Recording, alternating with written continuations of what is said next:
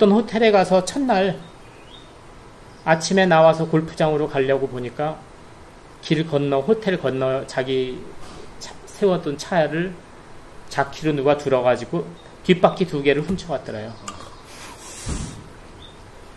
벤 호가는 호텔에 차를 세울 수 있었는데 하루 파킹비 50센트를 절약하기 위해서 길에 세웠는데 뒷바퀴가 없어진 거예요.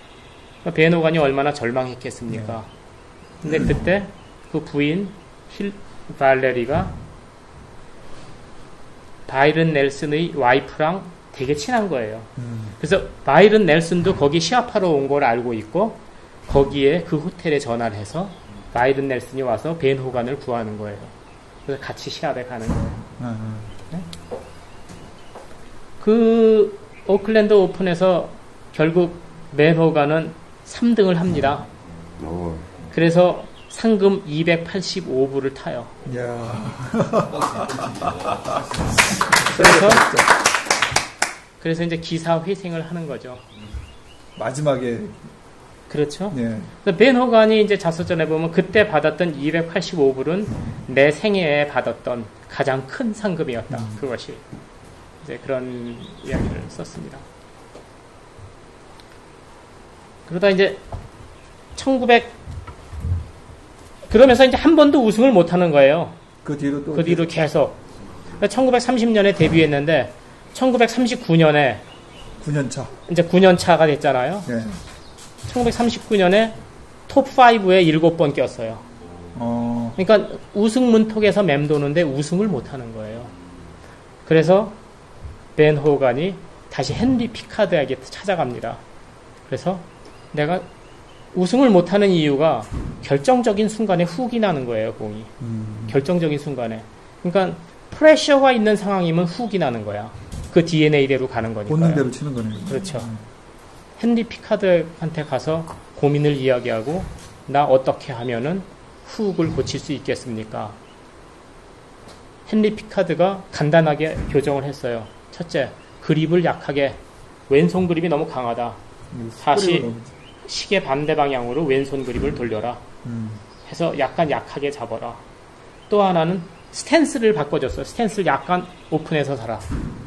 그래서 이제 그 두 가지를 그 배워가지고 와서 연습을 해보니까 신기하게 훅이 사라지더래요. 어. 저것도 그렇게 얘기해 줬을 거예요.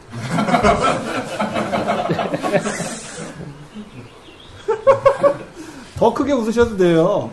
그래서 그 이후 그 벤 호간이 책을 본다던가 벤 호간이 선수들을 갖다 불러서 가르친다던가 그때 보면 벤 호간은 언제나 그립 가지고 싸우 시, 씨름을 했어요 선수의 그립 음. 그립이 틀렸다 그립을 자- 바로 잡아라 이런 얘기를 많이 하게 되는 거고요 우리 보면은 진사라센 이야기할 때도 그랬고 바이든 넬슨 이야기할 네. 때도 그렇고 그립을 제대로 잡지 않으면은 위대한 선수가 될 수 없는. 제대로 칠 수 없는 거죠. 그죠? 그런 얘기가 이제 여기서 통합니다.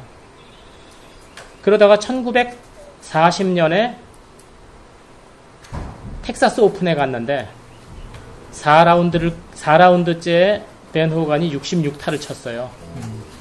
그 너무 잘 치고 들어오니까 동료들이 축하하는 거예요.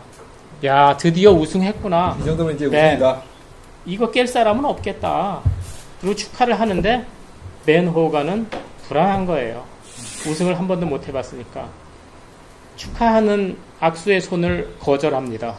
끝까지 기다려보고야 기다려봐. 불안하니까. 어둠이 내리고 마지막 어떤 선수가 들어오는데 그 선수가 벤 호간과 동타를 치고 들어옵니다. 그 선수가 누구였겠어요? 바이런 넬슨이요. 네. 아, 진짜 악연이다, 악연. 그 선수는 바이런 넬슨이었습니다. 다음 날에 연장전을 합니다. 누가 이겼겠어요? 바이런 네. 넬슨. 바이런 넬슨이 이겼습니다. 우승을 못 하는 거예요. 그러다가 이제 그 다음 다음 다음 대회쯤에 어, 3월이었는데요. 그때 사, 사우스 앤 노스 오픈이라는 골프 대회를 갔는데 거기서 바이런 넬슨이 벤 호간을 부르더니 벤 이리 와봐. 내가 선물 하나 줄게. 맥그리거 드라이버를 하나 주는 거예요. 근데 지난 시간에 바이런 넬슨이 드라이버의 페이스를 동그랗게 예, 만들어가지고 훨씬 잘 치게 됐다고 그랬지 않습니까? 네. 그 드라이버를 만들어다가 두 개를 만들어서 하나는 자기가 갖고 하나는 벤한테 준 아. 거예요. 벤은 그 드라이버를 딱 잡아보는 순간 아, 이 드라이버로는 내가 진짜 잘 칠 수 있겠구나라는 자신감이 생겼대요. 그리고 그 드라이버를 치는 그 대회부터 연속 세 대회 우승을 하게 되는 겁니다. 어, 그러니까 데뷔 10년 만에 세 대회 3주 연속 우승하는 거예요. 3주 연속 우승하는데 그 전까지 벤 호간을 언론에선 뭐라고 불렀냐 하면 미스터 runner-up이라고 불렀어요. runner-up이 뭐냐면 2등. 미스터 2등이에요. 벤 호간이 하도 우승을 못하니까 10년 동안 우승을 못했는데요. 그러다 1940년에 3주 동안 우승을 하는데 그 3주 동안 우승을 할 때 3주면은 12라운드 아닙니까? 예. 그게 216홀이에요. 216홀 동안 어, 그린을 갖다가 두 개밖에 미스 안 했대요. 야, 216홀 동안 그렇게 완벽한 이제 공을 쳤고 그 216골 동안 너는 두 번만 올릴 수 있을 텐데. 안 가고 끝나는 거죠. 뭐. 그리고 그 12라운드 동안 34 언더파 34원도 파. 네, 12라운드에 34 언더파 그래서 3주 연속 우- 이제 우승을 한 거고 평균 3원 더. 그렇죠. 약 3언더. 평균 계속 12홀 계속 평균 3언더 이렇게 된 거고 그 1940년이 벤 호건한테 운이 좋았던 해예요. 왜냐하면 허시 컨트리 클럽이라는 데에 헨리 피카드가 헤드 프로로 일하고 있었는데 음. 그 허시 컨트리 클럽의 헨리 피카드가 다른 데로 떠나면서 벤 호간을 후임으로 후임자로. 추천을 해서 거기에 취직을 하게 되는 거예요. 그때는 벤 호간 같이 유명한 선수도 유명한 좋은 골프 클럽에 헤드 프로로 가는 게 프로의 로망이야. 거기 가면 대우 잘 받고 연봉 많이 받고 연습도 잘할 수 있고 그죠? 대회도 나가고. 그 전해 1939년 이야기 했잖아요. 인버니스에서 헤드 프로를 찾는데 네. 바이런 넬슨과 그런가? 벤 호간. 같이 지원했어요. 그래서 바이런 넬슨이 뽑히는 거잖아요. 1년 후에 허쉬로 갔는데 허쉬도 인버니스만큼 대우가 좋았대요. 음, 그래서 거기서 벤 호간은 10년 동안 근무하게 됩니다. 허쉬에서. 벤 호간은 1940년에 그래서 상금왕이 돼요. 아, 1940년 상금왕, 1941년 상금왕, 1942년 상금왕, 오, 3년 연속 3년 연속 상금왕. 네, 상금왕이 됩니다. 그래서 벤 호간이 28살 나이에 첫 우승을 했지만은 첫 우승을 하고 난 이후에는 그야말로 탄탄대로를 달린 거죠. 거침없이 질주했네요. 그렇죠. 3년간 연속 상금왕이 되면서 벤 호건의 전성기, 첫 번째 전성기가 온 거예요. 그래도 메이저는 한 번도 우승 못 합니다. 1942년에 마스터스, 벤 호건이 나가서 잘 쳤어요. 연장전에 가게 됩니다. 누구랑 갔겠어요? 바이른 넬슨. 누가 이겼겠어요? 네, 승리. 둘은 친했나요?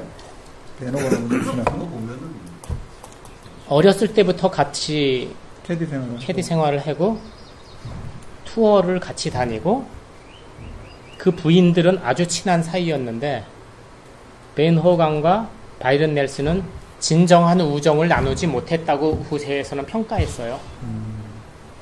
왜냐하면은 벤 호간이 먼저 사망, 이제 세상을 떠났거든요. 벤 호간이 세상을 떠났을 때 미국에서는 내가 죽으면은 내 관을 누가 들어라. 영어로 팔 베어러라 그래요. 그거를 본인이 유서처럼 써요. 음, 근데 내 관을 옮기는 사람 명단에 샘 스니드는 들어있는데 바이런? 넬슨은 없는 거예요. 그래서 그런 거로 보아서 벤 호간이 끝까지 바이런 넬슨에게는 마음을 열지 못했다. 이제 이런 증거가 되는 겁니다. 쉽지 않죠. 맨날 지른대. 맨날 두드려 봤는데. 프레도 클럽도 주고 고맙긴 하고. 도움도 주기도 하고. 그래서 하여튼 그 첫 번째 전성기가 와서 벤 호간이 탄탄대로를 달리고 있는데 제 2차 세계대전이 일어납니다. 네. 골프 시합은 전부 취소되고 선수들은 군대에 가야 되는 거예요. 벤 호간도 군대에 가는 건데 공군으로 갔습니다.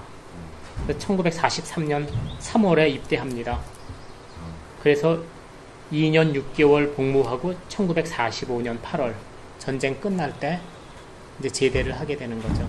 그 사이가 벤 호간이 보면은 항상 자기의 전성기에서 이런 일이 생기는 것. 만약에 그 전쟁이 일어나지 않았다면 계속 3년 동안 상금왕인데 그 다음에 잘 쳤을 거라고 우리가 예- 그쵸. 상상할 수 네. 있잖아요. 네. 그죠?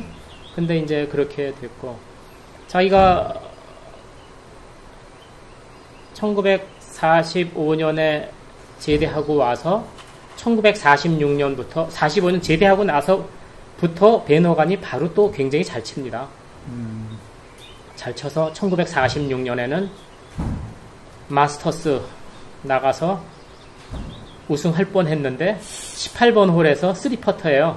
아이고. 그래서 한타 차로 패배하고 US 오픈에 가서 또 4라운드에 18번 홀에서 또 3퍼터 해서 또 패배하고 다행히 PGA 챔피언십을 1946년에 우승합니다. 첫 메이저 우승인 거네요. 그래서 첫 메이저 우승을 하고 1946년에 우승 13번, 아, 많이 됐다. 준우승 6번. 그래서 상금왕이 됩니다. 이때부터 미디어나 동료들은 벤 호간에게 더 이상 벤이라고 부르지도 못하고 음, 뭐 반탐벤 이런 말은 감히 꺼내지도 못하고 그때부터 베- 벤 호간을 부를 때 미스터 호간이라고 부르기 시작했다는 거예요. 진짜 존경을 받는 거죠. 미스터 호간이 됐습니다. 그리고 상고망이 됐고 1948년에 다시 PGA 챔피언십에서 우승을 합니다. 벤 호간이 1948년에 PGA 챔피언십 그 다음에 리비에라에서 열리는 US 오픈에 나가서 우승을 해서 US 오픈 우승. 1948년에 메이저 두 개, 25번, 25대회에 출전해서 11승, 톱 3에 17번. 그러니까 벤 호간을 꺾을 사람은 없는 거예요. 3년 반 동안에 벤 호간이 37승을 했다는 거예요. 많이 됐네. 그러니까 군대 제대하고 나서 1948년 말까지 이제 37승을 했고 역사상 어떤 선수도 그렇게 짧은 기간에 37승을 한 선수는 없었습니다.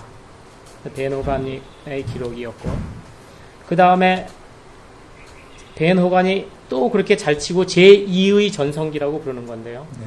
제2의 전성기에 오게 되니까 다른 선수들이 벤 호간은 스윙의 비밀을 알아냈다. 음, 뭔가 어. 혼자만 알고 있는 게 어. 있다. 벤 호간의 비밀은 무엇이냐? 이런 이야기들을 이제 선수들 사이에서 계속 하게 되는 겁니다. 벤 호간은 1949년 1월에 타임지의 표지 모델이 됩니다. 너무 잘 치니까 네. 타임지의 표지 모델이 되면서 자기, 자기 제2의 전성기에 피크로 가게 되는 거죠. 그래서 이 피크가 계속 연결되면 좋은데 불행히도 벤 호가는 자동차 사고를 당하게 되는 거죠. 그래서 그 자동차 사고부터 제 2부에서 다시 말씀드리겠습니다. 아, 잠깐 쉬었다가.